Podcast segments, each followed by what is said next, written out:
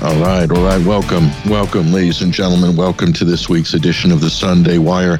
I'm your host, Patrick Henningsen. We're streaming out live on the Alternate Current Radio Network and also at 21stcenturywire.com. Thank you so much for joining us. This is episode 457 of this weekly Omnibus News and Analysis radio program. Again, brought to you here on ACR and straight out of the gates. There's a big story breaking. Ladies and gentlemen, another major banking collapse in in the United States. Who saw it coming? What do we know? Where is it heading? Uh, we're going to bring on the line right now a very special guest, best-selling author, geopolitical analyst F. William Engdahl, who also happens to be the author of The Gods of Money. There's a link on our show page to William's website. We can see all his titles, and we're very pleased that he is available right now. To, to we're going to bring him right on the line, actually, right in now. Hello, William. How are you doing? Hello, Patrick. Good to be with you again. It's great to be with you again. Although, William, it's not great what's happening out there, uh, especially in the U.S. Um, this looks like uh, a major banking collapse with the potential to cascade in a number of different directions. It's incredibly complicated how interwoven uh, this new over financialized economy is, along with the digital and crypto space. Uh, give us your assessment of, at least your first impressions of what's been going on this week in the United States, William? Well, what we what we are seeing in the last few days is a lawful consequence of a deliberate Federal Reserve policy to jack up interest rates at record rates, by the way, over the last 12 months, uh, to cause not not a reduction of inflation, but to cause a collapse in, in hyperinflated assets there have been asset bubbles created over the last 14 years since the 2008 great financial uh, crisis, so called, uh, by a policy of near zero interest rates by the Federal Reserve and other central banks around the world. And that led to creating bubbles in everything and high risk investing in junk bonds or uh, whatever you will, because uh, the reasoning was, oh, if I don't have to pay uh, more than one or so percent interest on my on my debt, uh, what have I got to lose?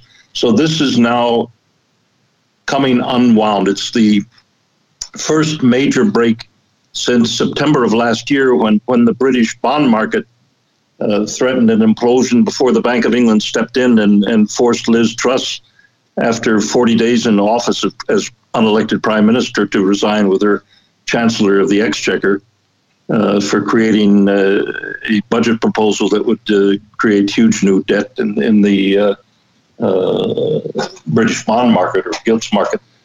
So the events of the Silicon Valley Bank last Thursday and Friday, where literally within 48 hours the bank went from uh, high, uh, highly rated uh, AA3 uh, Moody's Bank to a bank that was insolvent and seized by the Federal Deposit Insurance Corporation uh, and is now in, in emergency restructuring. So Janet Yellen, the Treasury Secretary, has uh, gone on record today, Sunday, saying that this is uh, we have this under control. This is no need to worry. This is a small bank, and uh, we're not going to bail it out. Uh, bank bailouts are are, are uh, off off the table. Uh, not we're not going to do what we did in 2008, where they bailed out Goldman Sachs, they bailed out uh, Citigroup, they bailed out uh, J.P. Morgan Chase, uh, Wells Fargo, almost everybody on the block.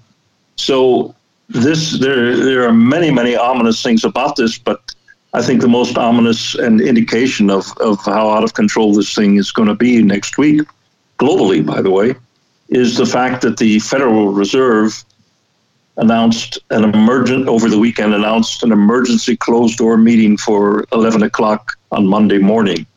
So this is Jerome Powell, uh, and the board has been uh, basically told by, I guess, the, the White House treasuries involved uh, emergency. Uh, what can we expect? Can we expect shock therapy? Um, are we going to expect uh, them coming in to guarantee all of the deposits in order to maintain depositor confidence? Because isn't there a danger of a run on the banks, uh, William? With oh yeah, well, there was a run on the on the uh, uh, Silicon Valley Bank. The, uh, some details about the SVB.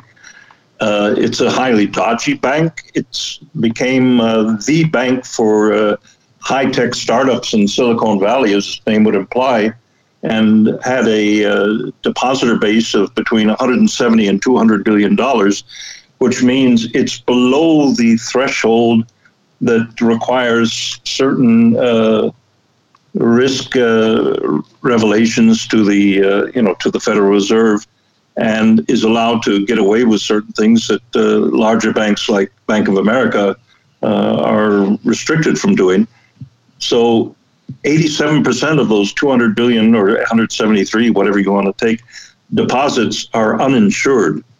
There are companies who, you know, parked all their cash in that one bank, high-tech startups, and 87% of those deposits are uninsured, meaning the Federal Deposit Insurance Company uh, is not prepared to put up a penny of that. Because, uh, you know, there were beyond the level of $250,000 uh, that are insured deposits in a in a single account.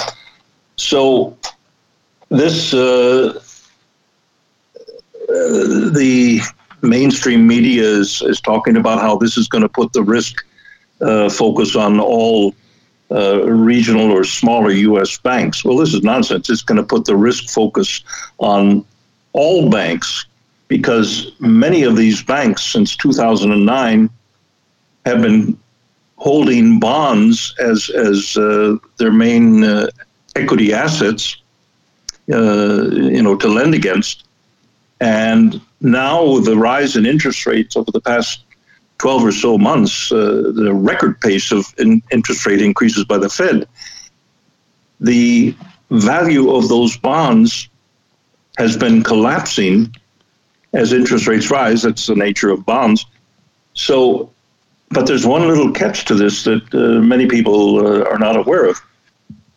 In 2009, under pressure from Congress and pressure from Wall Street, the uh, Financial Accounting Stability uh, uh, Standards Board, FASB, changed the rulings and allowed banks to avoid marking their bond holdings to market.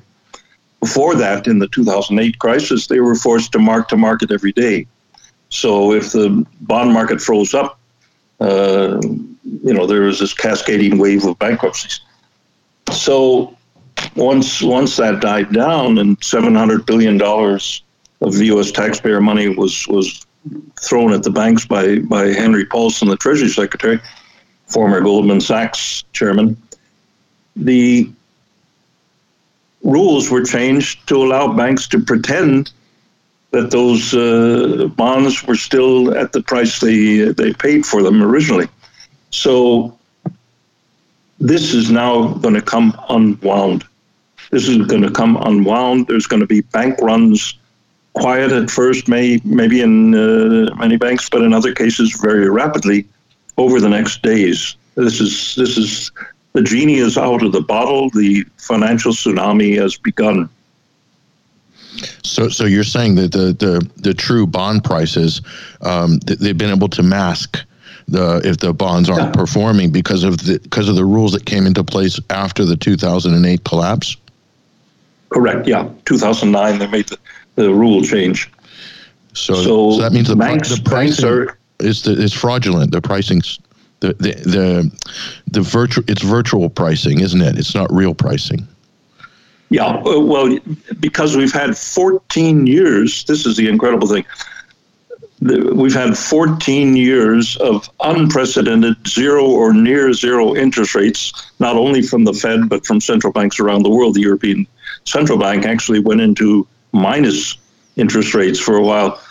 So we've had this extraordinary free money situation so that uh, banks who are lending would lend to every uh, fly chop operation that comes along that they can, you know, get some short-term gains from, and that's that's what's happened. We've had bubbles created in almost everything you can imagine. The housing bubble of the last several years, the uh, automobile financing bubble, the the uh, uh, you know college loan bubble, everything you can look at. So now all of this with the high interest rates, uh, they can't roll over that debt. So they're going to have to sell assets like like uh, government bonds that it's been holding, which have been dramatically losing value because the interest rates have been growing up, uh, going up in the market from the from the central banks, especially the Fed. So how how is this situation going to affect uh, BlackRock, Vanguard, State Street, these ma- massive uh, hedge funds, these massive funds? Are are they going to take advantage of this?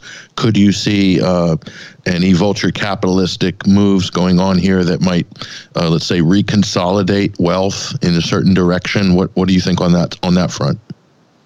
I think we're we're several steps away from them being able to do that because they are going to face horrendous losses on their stock holdings, on their uh, bond holdings for their for their uh, investors. The you know uh, middle America that's invested trillions of dollars into these BlackRock, Vanguard, State Street Bank, and so forth.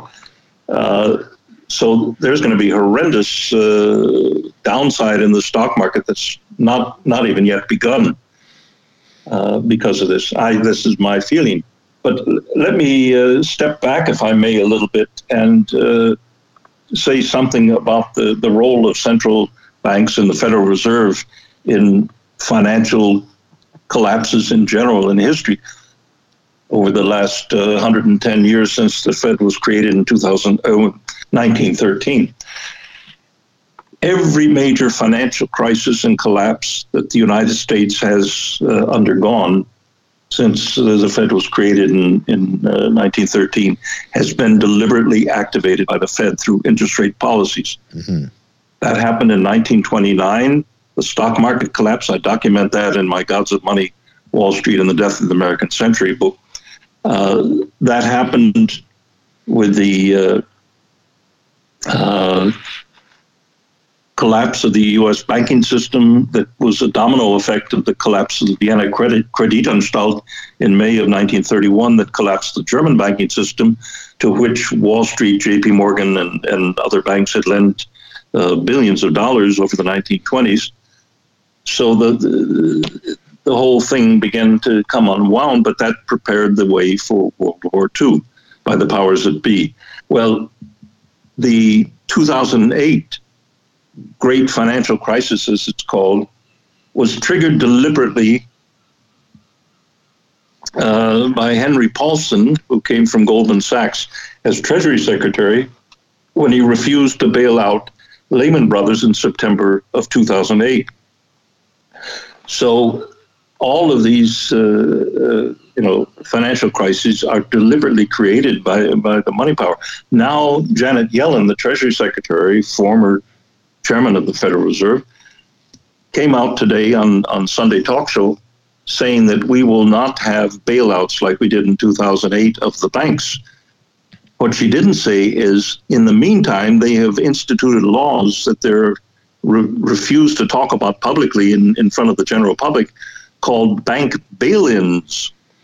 And that's what's going to happen now that the banks that are insolvent have, have bank depositor runs, panic runs, and so forth, are not going to be bailed out by, by the taxpayers as, as we did in 08.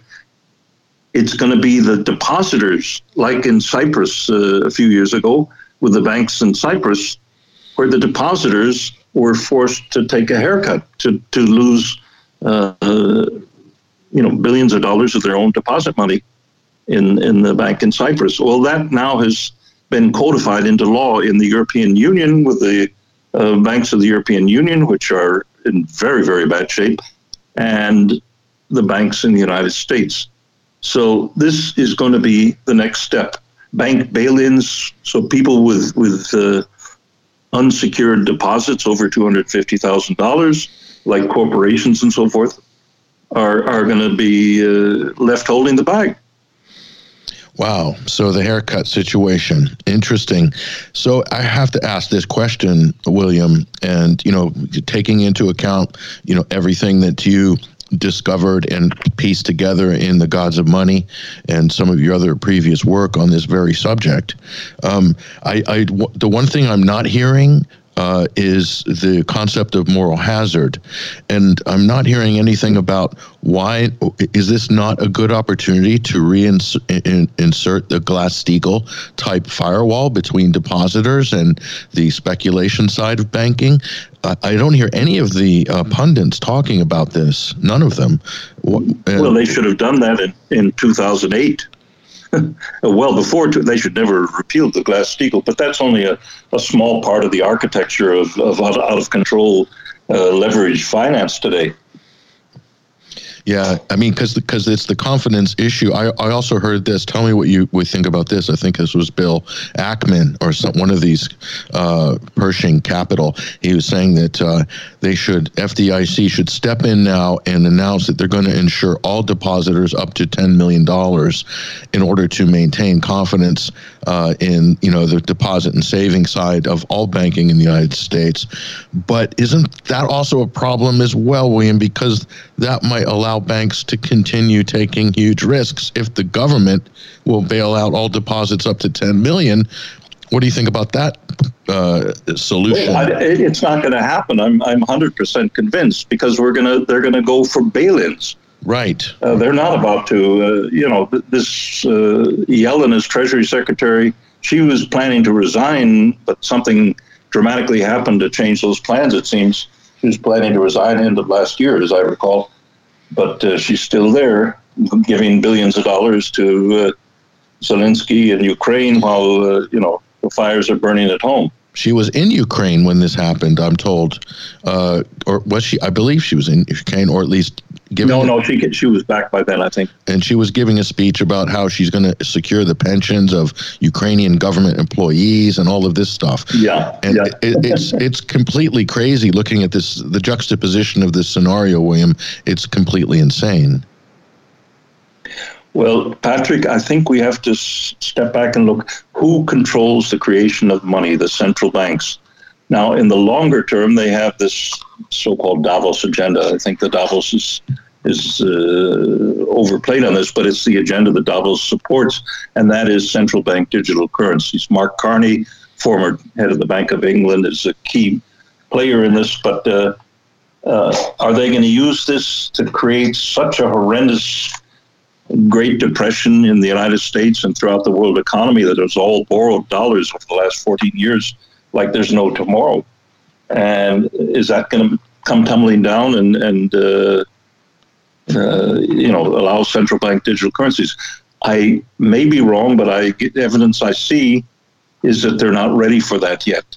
So one option might be that this emergency Federal Reserve meeting tomorrow will announce emergency interest rate cuts of maybe one or two or three percent to try try to undo the, the damage they've done over, over the last uh, 12 months of rate increases.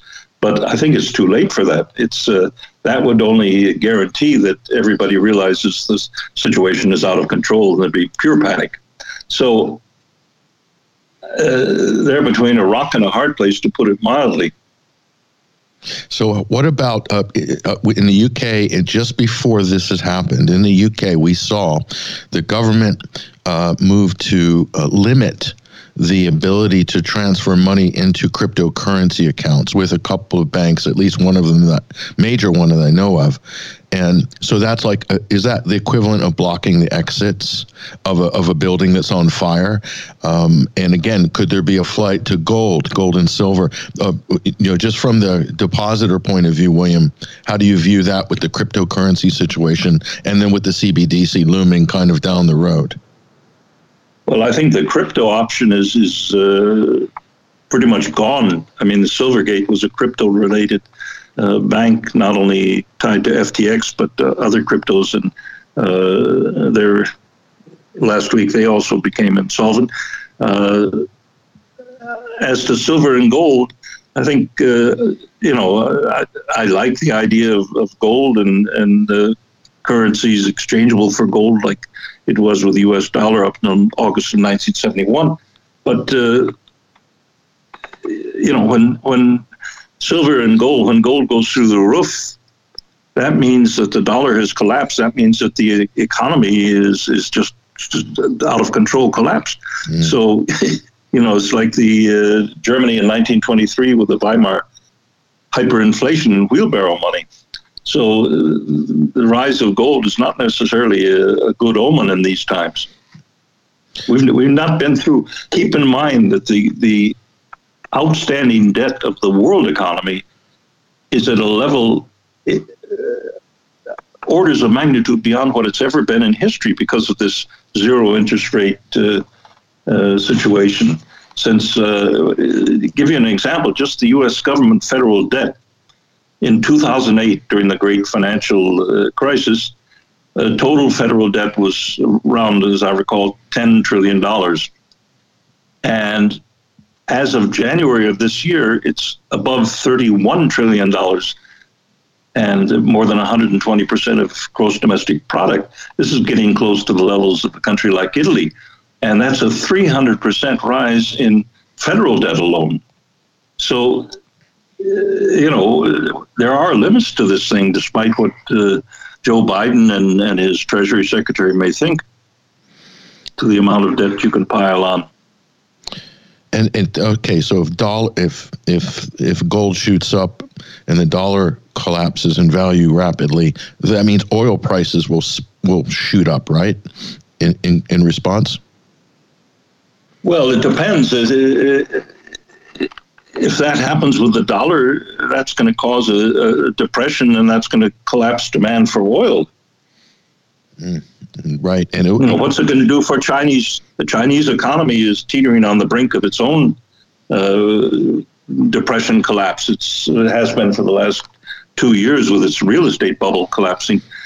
And uh, the Chinese exports to their major uh, export economy, the United States, would collapse with that.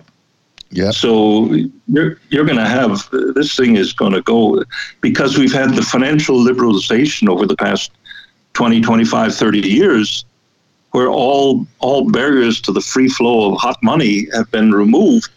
So it's a, it's a global problem. It's it's, horrendous.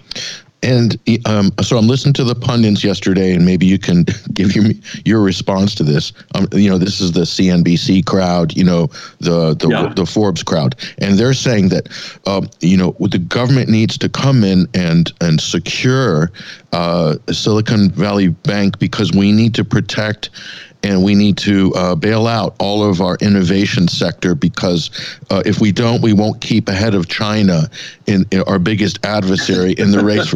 I'm I swear this is what they were saying yesterday, William. What what would your response be to this? Well, uh, you know, one of the chief uh, gurus of CNBC, which is complete nonsense channel in terms of uh, honest intelligence about the financial system, is is a guy named Jim Cramer. And up to last week or, or last month, he was rating the Silicon Valley Bank as a great stock buy. so I, you know, this is just nonsense. They're, they're in panic. They're in panic. Yeah, so they're they're trying to frame this as the government needs to bail out everything because if we don't, we'll we'll fall behind China in the race for you know economic innovation, war, uh, supremacy globally. Um, so I, I just can't believe that the conversation. There's a good part of pundits talking in that direction, and yeah. not not talking about the real fundamentals of the of the economy, which is William that the United States doesn't manufacture very much and they're well. It, it, it went the way Margaret Thatcher took Britain in the in the uh, uh, back in the eighties. You know, it, it's become a uh, so-called services economy, but the services are things like uh, you know Facebook and Google and uh, uh, iPhones and all this garbage that's we don't really need. And there's no manu- we've outsourced all the manufacturing deliberately, beginning with Bill Clinton, to China to the Chinese, including the leading mining technology companies for rare earth mining. Uh, we shut it down in the U.S. and shipped it over to China.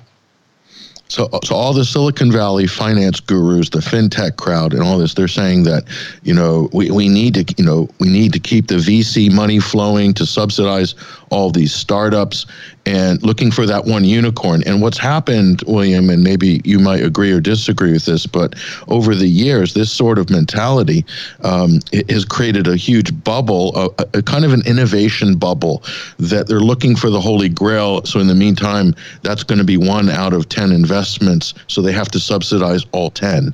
It, it William, it reminds me of the military industrial complex. But what, what are your thoughts oh. on that? Well, uh, the, I'm not clear on the link to the military industrial complex, but in terms of the bubble of uh, tech companies, this is uh, very, very well known. And the, these are companies that have never made a profit, but uh, they borrow money to uh, in hopes that next year they'll start turning a profit for some obscure technology like uh, mRNA vaccine technologies or whatever. And yeah the American taxpayer uh, has certain limitations going into a depression, an economic collapse phase, as, as we're doing now. There, there are limitations on how much you can tax the American voter. Yeah, and a lot of it is is convenience tech, William. It's like remote doctors and how to, you know, have a Zoom call with doctors and transfer exactly as convenient stuff and deliver this and deliver that and so that's kind of the, that's the dominant uh, Silicon Valley kind of innovation bubble. Um, I, I, I, made mm-hmm. the military industrial comparison because there are so many defense uh, projects that are basically that, that, keep going on life support for decades, even though they don't produce anything, and they're it's DARPA related stuff but the, the taxpayer mm-hmm. picks up the bill for this and it just kind of runs mm-hmm. on and on and on and it's great if you're connected and you you can benefit from that but so in a way it's like silicon valley there's an endless boondoggle uh, uh, startups and, and it costs money they have high paid directors they have boards they have you know yeah, high yeah. paid salaries well, the difference is uh, taxpayer supported or private uh, capital supported which is the Silicon Valley Bank uh, case.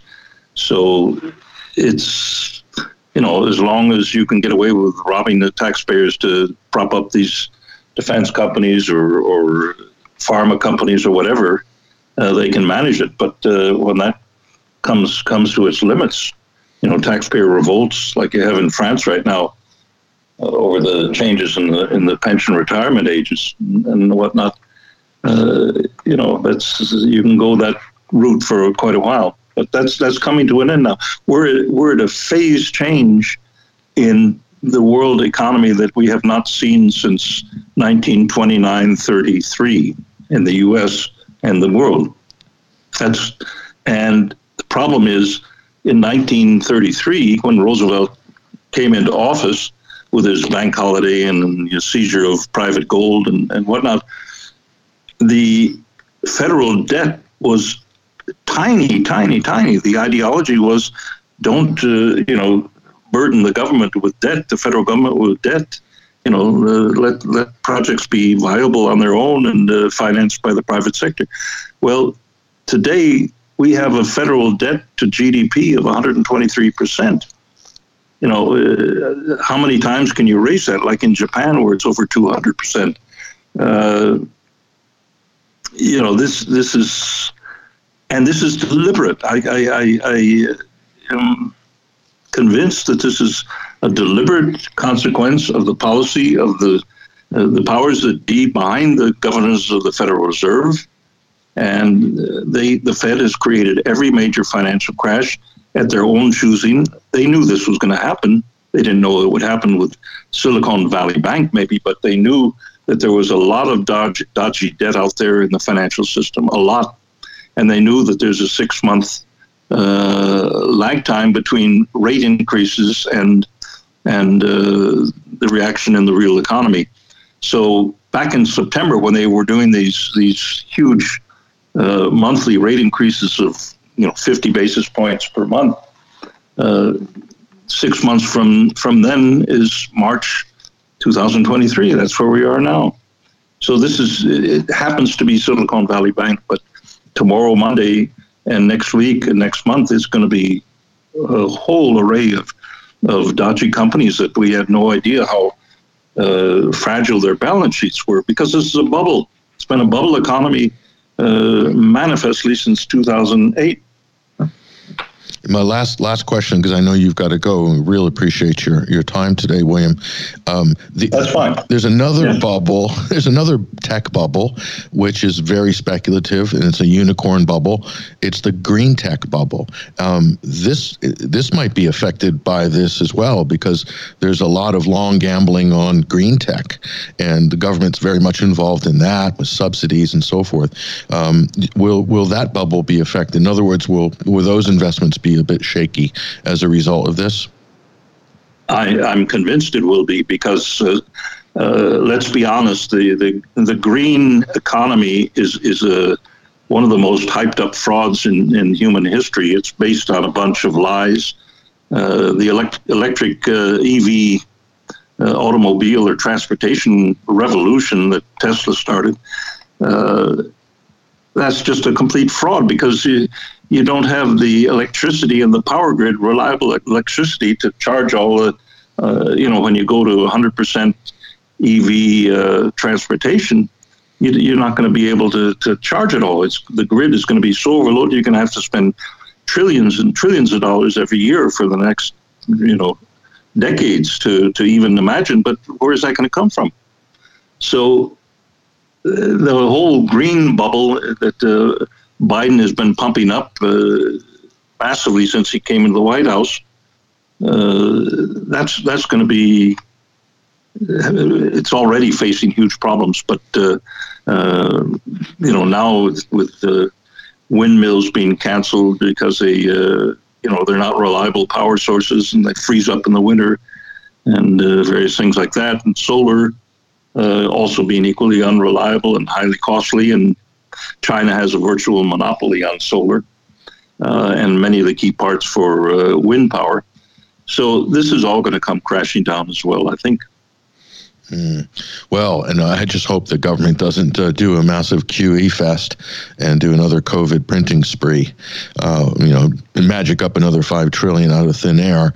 Um, that's probably going to have a hor- horrendous effect on inflation. But um, I, I, just think that's where the if, if the Democrats are in office, um, QE is the way they want to go. Well, Republicans do it too. Quite frankly, they both do it.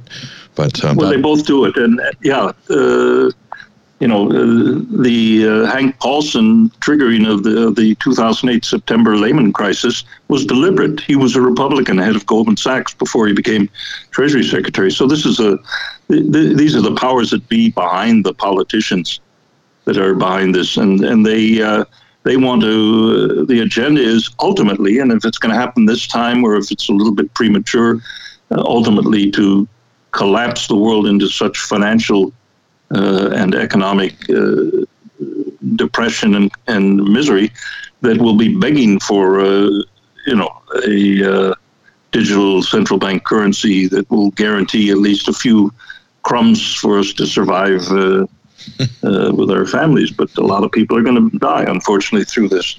Oh. This is predictable. I've been predicting this uh, almost since 2008 mm-hmm. that this is going to lead to, to such a crisis, but they deliberately wanted to build up the bubble so big that when they pop it, it's going to force dramatic uh, change to the world financial system, dramatic change. Mm-hmm. And I think that's we're we're at the this is the signal start of that. There there are people over this weekend are examining the balance sheets of where, where they're banking and uh, trying to figure out uh, what the risk is and, and looking to get out the exits on Monday morning.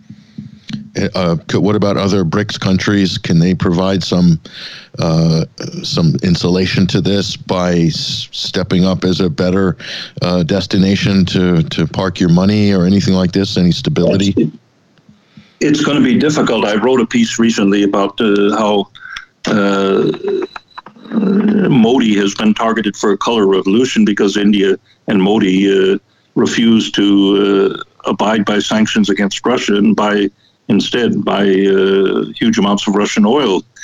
But uh, India is is very very vulnerable, as we saw with the uh, Adani group's targeting by a very suspicious Wall Street analysis firm several months ago.